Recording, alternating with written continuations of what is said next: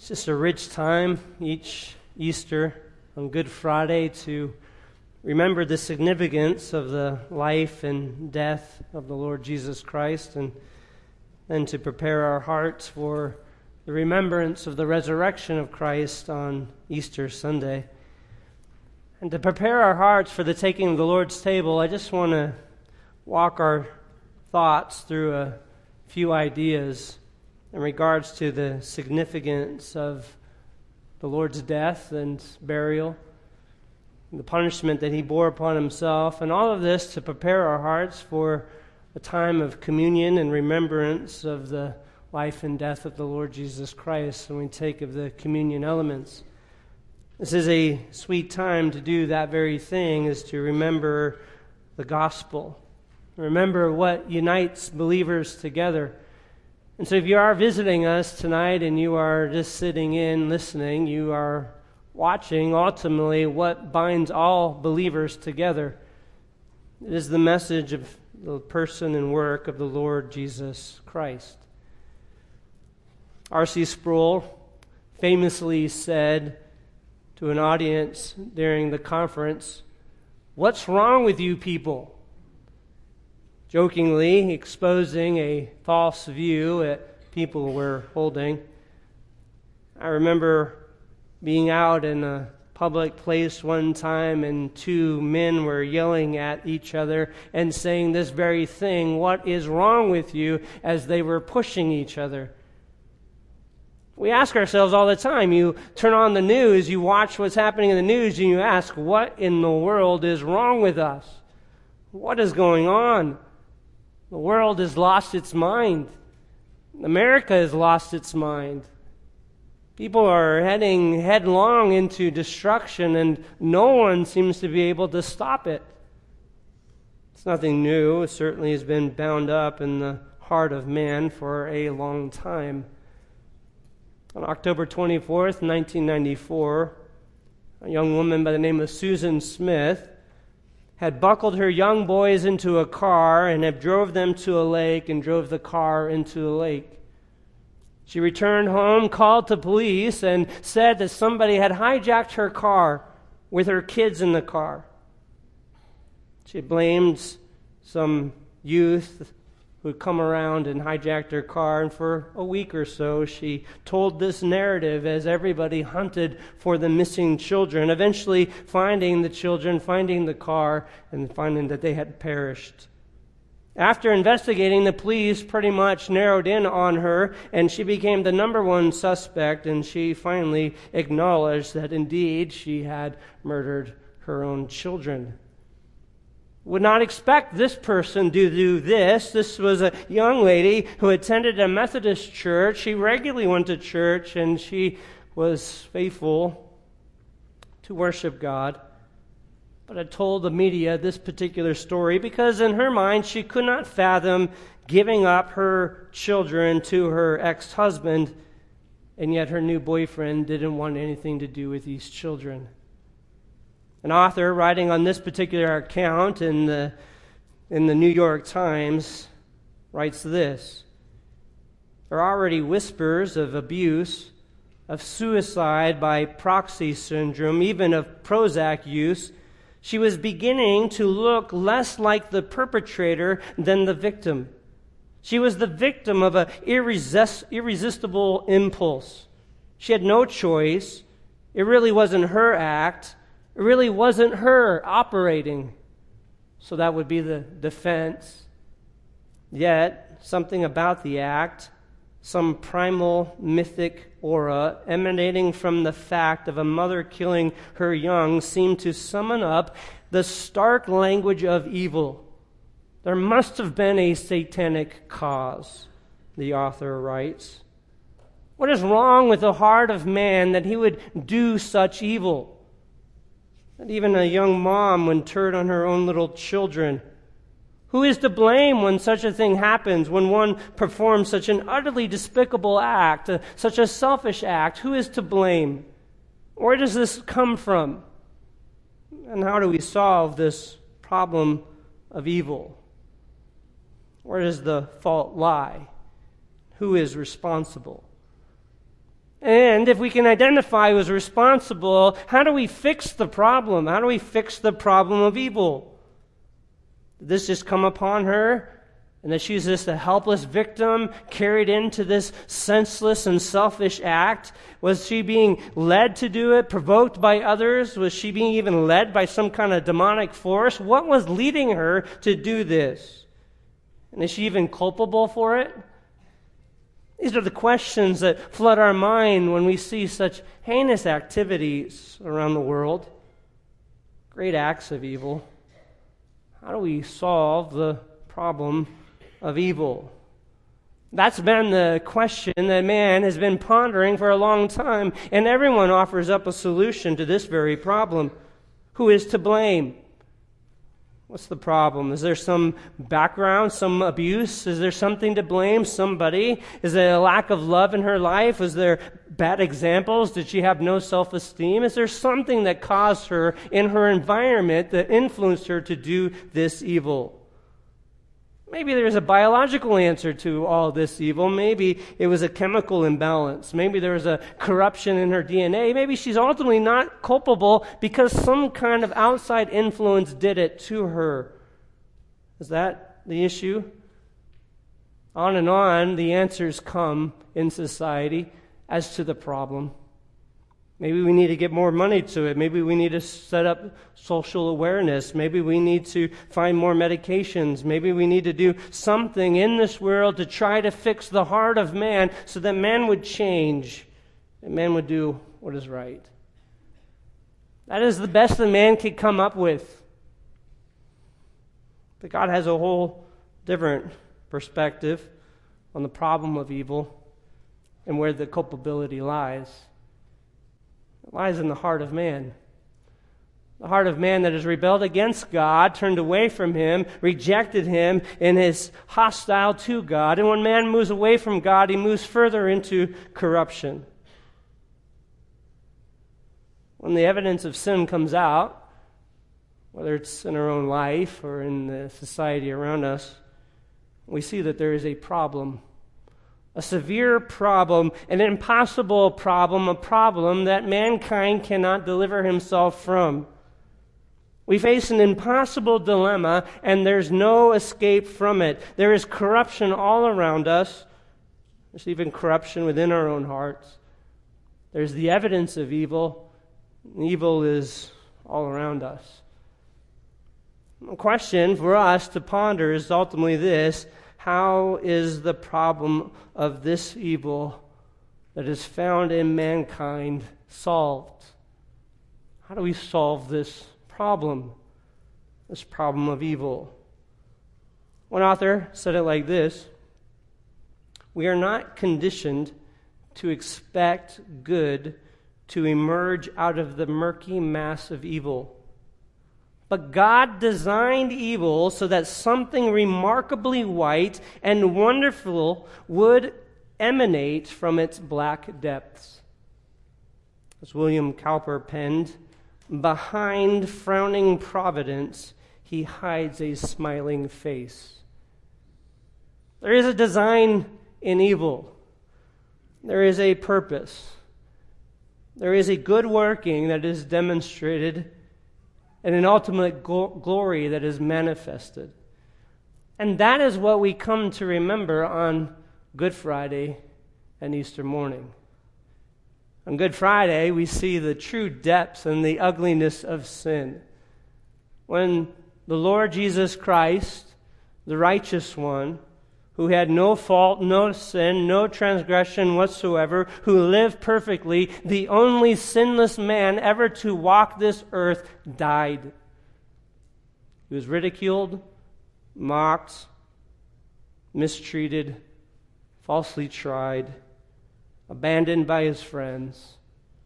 He was rejected, mistreated, falsely condemned, punished, led to the cross, and ultimately crucified so that he would bear the penalty of our transgressions. We remember that on this occasion because we rem- remember that there is a price for sin.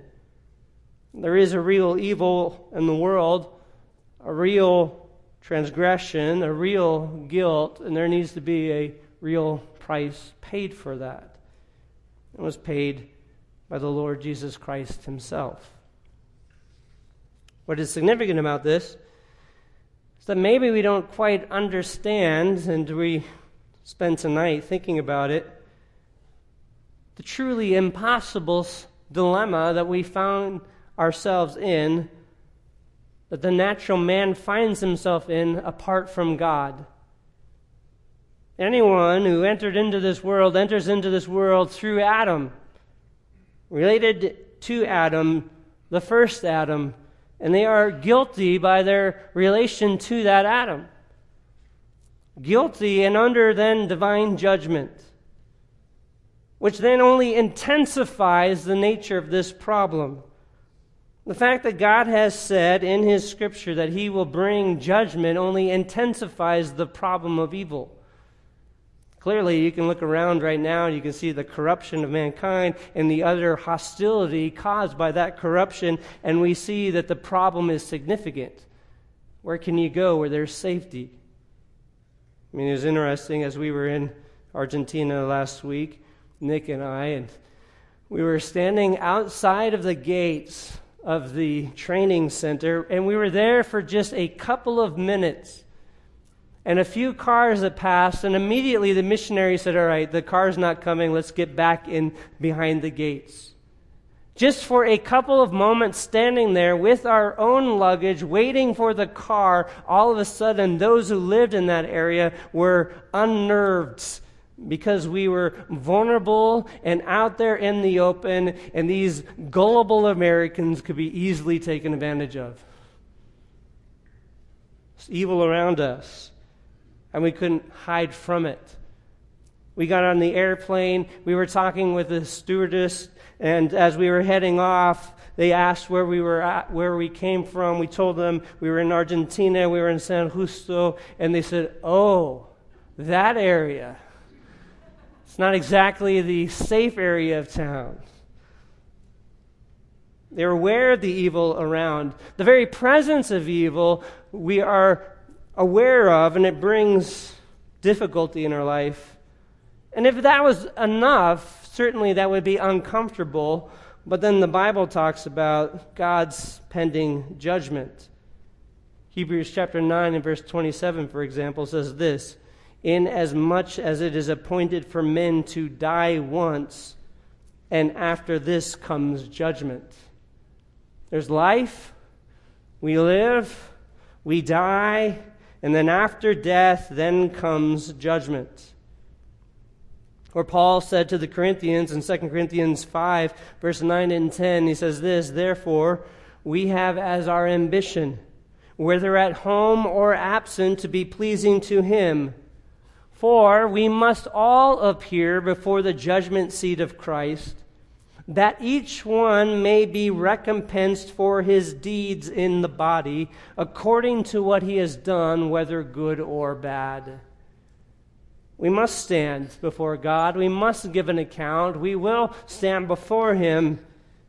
So the, the promise of coming judgment is the, the, what intensifies this problem of evil and intensifies it. We can see it, we have experienced it, we know it in our own hearts.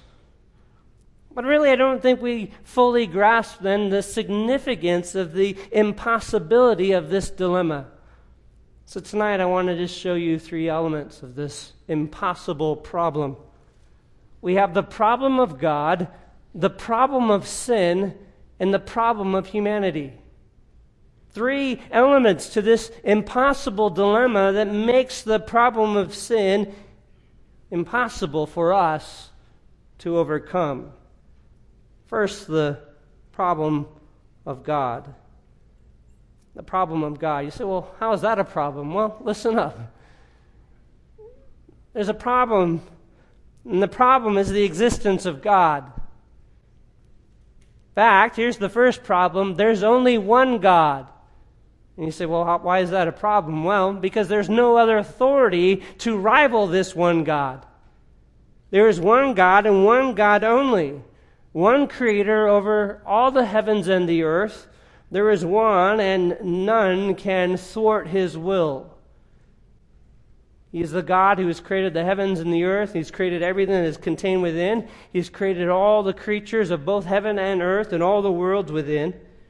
And he has said this about himself. In Deuteronomy chapter 4 and verse 35 says this says to you it was shown that you might know the Lord he is God there is no other besides him in fact, you can turn over to Isaiah 45 because we are going to get to Isaiah 45 in a moment. It says in, again in Deuteronomy 4 verse 39, Know therefore today and take it to your heart that the Lord, He is God in heaven above and on the earth below. There is no other. God has no rivals. There's no one in heaven that's going to come and match him. There's no authority that's going to hold him and change his will and force him. He himself is the only God. In Isaiah 45, God demonstrates the greatness of himself and of his ways and of his works, and that he can even use the wicked nations to accomplish his purposes and notice what he says in Isaiah 45, verse 5 and 6. He says, I am the Lord, and there is no other. Besides me, there is no God. I will gird you, though you have not known me, that men may know from the rising to the setting of the sun. Notice that there is no one besides me. I am the Lord, and there is no other. In this particular case, God is saying to Israel, I am preserver, I am the protector, I am the one who's going to demonstrate my power and authority, and there's none who can rival me. Jump down to verse 21 and 22. It says this. Well, let's start in verse 20. It says, Gather yourselves and come. Draw near together, you fugitives of the nations. They have no knowledge, who carry about their wooden idol and pray to a God who cannot save. Speaking of those, again, who are worshiping the false gods that they crafted with their own hands, he's saying they're empty, they cannot save. Now, notice, declare and set forth your, cause, your case, verse 21. Indeed, let them consult together. Who has announced this from of old? Who has long since declared it? Is it not I, the Lord, and there is no other God besides me, a righteous God and a Savior? There is none except me. Turn to me and be saved, all the ends of the earth, for I am God and there is no other. The first marvelous declaration from the scriptures is that there is one God, one true God, there is no other. The reason why this is a problem is because what we will see next, if this is one God who, and there's no other, there's none who could thwart his will. There's none who can change his plan. There's none who could come along and decide, well, I'm going to overrule you. I mean, our kids growing up, if one of the parents made a decision, what's the first thing they did? They ran to the other parent to see if they might get favorable treatment. Maybe the other one will overrule and give, give me what I want. Dad sent me to bed early. Mom will let me stay up and eat ice cream. We want mom's choice, not dad's. In this very principle idea here, there is no other God that can rival the Most High God, for there is no other. More than that, the Bible describes this one true God. You turn over to Isaiah 6 you see this. He describes him as holy. He is holy. Able to look into the throne room of God, standing in the very throne room of God, are these angels who are standing around the throne and they are crying out to, to each other in Isaiah 6 3 Holy, holy, holy is the Lord of hosts. The whole earth is full of his glory. He is holy, by which we mean that he is both without fault, but he is also separate from evil.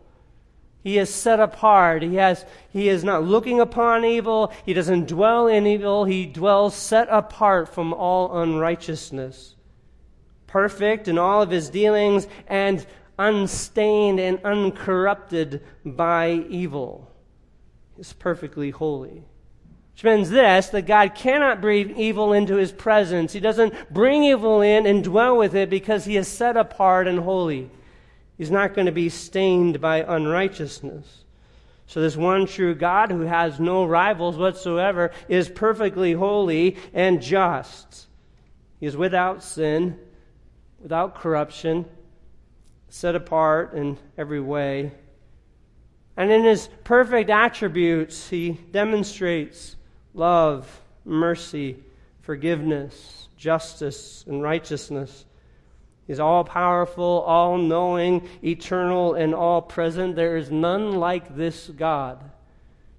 And all of his perfect attributes, then, and his perfect holiness and his perfect righteousness, he cannot overlook evil, nor can he dwell in with evil, for he is, again, holy. Both the Old Testament in Isaiah 6 3 and the New Testament in Revelation 4 8 describe when looking into the courtroom of God and looking into his throne room and seeing God, describe God surrounded by the holy angels crying out to God day and night, all day long, Holy, holy, holy. He is set apart. Which means he, he can't go look at evil and be entertained by it and draw it to himself, for then he would no longer be holy. He is separate from all unrighteousness and ungodliness. Perfect in all of his ways is why Peter says that we are to be perfect, like the Holy One who has called us in all of our behaviors. We are to be perfect, set apart. God is too holy to look upon sin, too holy to simply overlook our transgressions too knowledgeable to forget our transgressions. He can't simply ignore evil. He can't forget that it happened. He cannot overlook it and just say, well, we won't talk about that anymore. He is too present in our lives since He is omnipresent to not know that we committed those transgressions.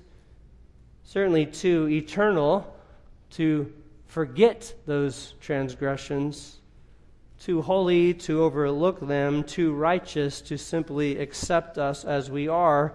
God, who cannot lie and change his mind, said that he would judge the wicked and punish transgression, and has made it clear that his holy attributes drive him to bring just judgment on all transgressions, and that's what makes the problem impossible the problem of sin that an all powerful, all knowing, eternal God who has no rivals knows transgression and must bring judgment upon that transgression. This is an impossible problem. That's the first aspect. Second aspect to this impossible problem is the existence of sin. The problem of sin. Man sins. And this, we can turn the rest of our time to Romans, the book of Romans. I'm going to start in just in Romans chapter 1, because this is exactly where Paul starts his gospel when he goes to defend the gospel of God. He goes to establish the universal guiltiness of mankind and the corruption of sin. Maybe before we look at humanity's corruption, just look at the price of sin. What is the price of sin? You know, if we stole something, there was a consequence, a repayment, and maybe some kind of, of, of legal punishment, whether jail time or something else. There is also a price of transgression that God gives. Romans chapter 3 and verse 23 the assessment is made for all have sinned and fall short of the glory of God. All are corrupt. All have sinned and fall short, and there are none who escape. As we'll see in a moment. But turn over to chapter 6. What is the price of sin? And in Romans 6, from verse 20 through 23, Paul lays this out.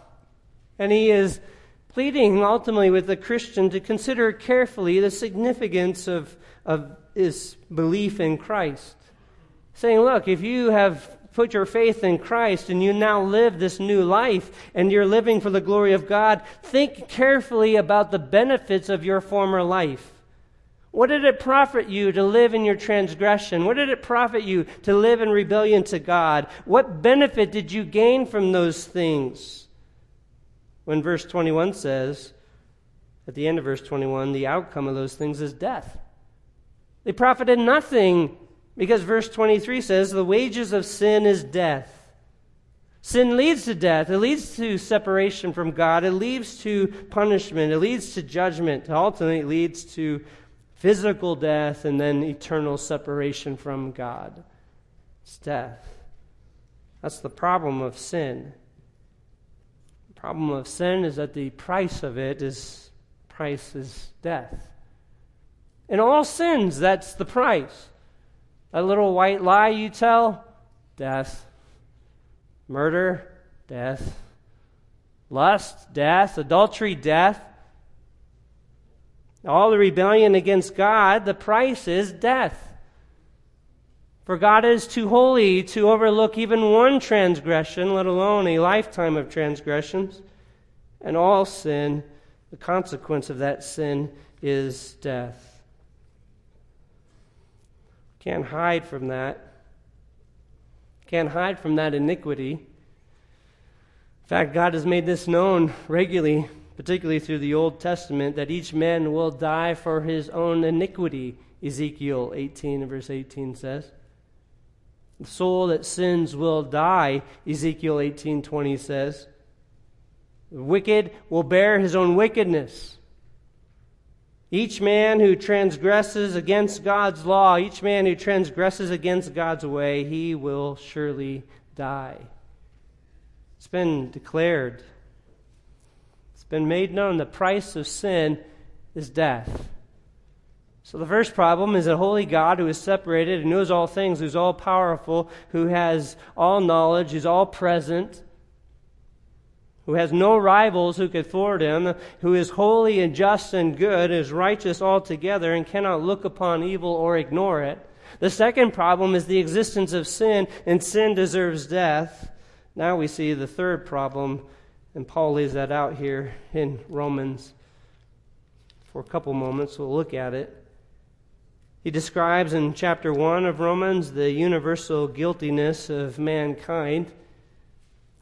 And the evident universal guiltiness of mankind is the moving away of man from God. That God moves away, or man moves away from God and rejects him altogether. That man suppresses the truth, suppresses the truth of the Creator, ignores the knowledge of God that is evident around him. He rejects God and heads towards corruption. In fact, one of the signs of God's judgment is for God to pull back his restraint and to turn man over to his own sin. That's what he says there in verse in verse 24 of chapter 1 therefore God gave them over in the lusts of their hearts and in verse 26 for this reason God gave them over to degrading passions and verse 28 And just as they did not see fit to acknowledge God any longer, God gave them over to a depraved mind to do the things which are not proper. The, the judgment of God and the first sign of God's act of judgment on humanity is God pulling back his restraints and turning man over to his own corrupt desires. And that's exactly what we see played around in society today. We can't define gender anymore. We can't define right or wrong anymore. We can't even send our kids to the library anymore. We can't uh, acknowledge right or wrong any longer because man is moved away from God and is trying to rewrite humanity absent of God. That is the corrupt condition of the heart of man. Paul goes through chapter 2 and demonstrates in chapter 2 that all are under this, Jew and Gentile, and he sums that up in chapter 3 and verse 9 when he says this What then? Are we better than they? Not at all. For we have already charged that both Jews and Greeks are all under sin. Everyone is guilty. No one escapes. When he describes there Jew and Greeks, Jew and Gentiles, he's describing all of humanity. All of humanity fits in one of these groups. You're either in the group of you're a Jew or you're a Gentile. You're in one of those groups, and he's saying all of humanity is in corruption. All are under sin, verse 9. All are under this condemnation. There is none innocent. And that's pretty much what he then goes on to describe from verse 10 through verse 18. There's none righteous, not even one, none who understands.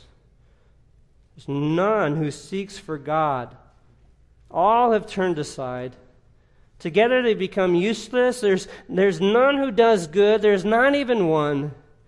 And their throat is an open grave, and with their tongues they keep deceiving. The poison of asps is under their lips, whose mouth is full of cursing and bitterness, and their feet are swift to shed blood and destruction and misery are in their paths, and the path of peace they have not known. And if that is not enough, the kicker is verse 18 and there is no fear of God before their eyes. They do not fear God, they do not know God, they do not speak of the way of God. All are in the realm of sin, all are corrupted by this sin and not a single one can escape. This is the impossible dilemma that mankind finds himself in. He's in a state of guiltiness where everyone is corrupted. You can't look to any example around you and say, well, that's the one that's going to deliver me. You can't teach one another the way out of it. We're under the curse of sin and all deserve death because the wages of sin is death, and you have a holy, righteous, and powerful God who cannot overlook evil, cannot forget about evil, cannot imagine something different, cannot pretend it didn't exist, cannot forget that it happened. How do we solve this sin problem? We can't go out and collect all of our resources and say, let's just buy our way out of this if we have enough money, for God created everything we have. Does he find value in our little trinkets as if our gold is anything to him? Does he find any value in our cars and our possessions when we use his materials to create it? What could we possibly create with our hands and with our intellect if we have not first gained from him? There's nothing we could do. There's nothing man, in his own free will, can choose to do to draw nearer to God. Even if you had the possibility of having a perfect free will to go do, what are you going to do to answer the dilemma to God? There's nothing you could do. You can't fix the sin problem. We could do nothing in our own free will, even if such a thing was possible. We have nothing in our own resources. There's no authority to rival the Most High God, even if we got all the angelic powers behind us all of Satan's forces. And even if we could convince even the holy angels to do something to join us in this fight, there is no authority that could rival God's. No supreme court that is higher that could stand over God's judgments and evaluate them. It's nothing. We are in utter despair, except that God so loved the world that he sent his only Son for us. In comes the Lord Jesus Christ, who we remember tonight in the taking of the Lord's table. Marvelous work of Christ, who bears upon himself the penalty of sin. As John says in 1 John chapter 2 says this of Christ My little children, I am writing these things to you so that you may not sin. And if anyone sins, we have an advocate with the Father, Jesus Christ the righteous. Verse 2 And he himself is the propitiation for our sins, and not for ours only, but also for those of the whole world. In comes the Lord Jesus Christ, who is the perfect advocate, who is able to stand between us and God and intercede for us. Able to stand before the Father who is the only sacrifice. I think that's exactly what Paul or that John's demonstrating here in 1 John 2 that Jesus and Jesus Christ alone is the only sacrifice to cover sin. He is the perfect he is the perfect advocate interacting on our behalf because he is the righteous one and he is there before the Father and he is righteous himself, able to advocate for us, but he is also the sufficient sacrifice, sufficient enough for the whole world. So that there's only one way to gain eternal life, and is through the Lord Jesus Christ.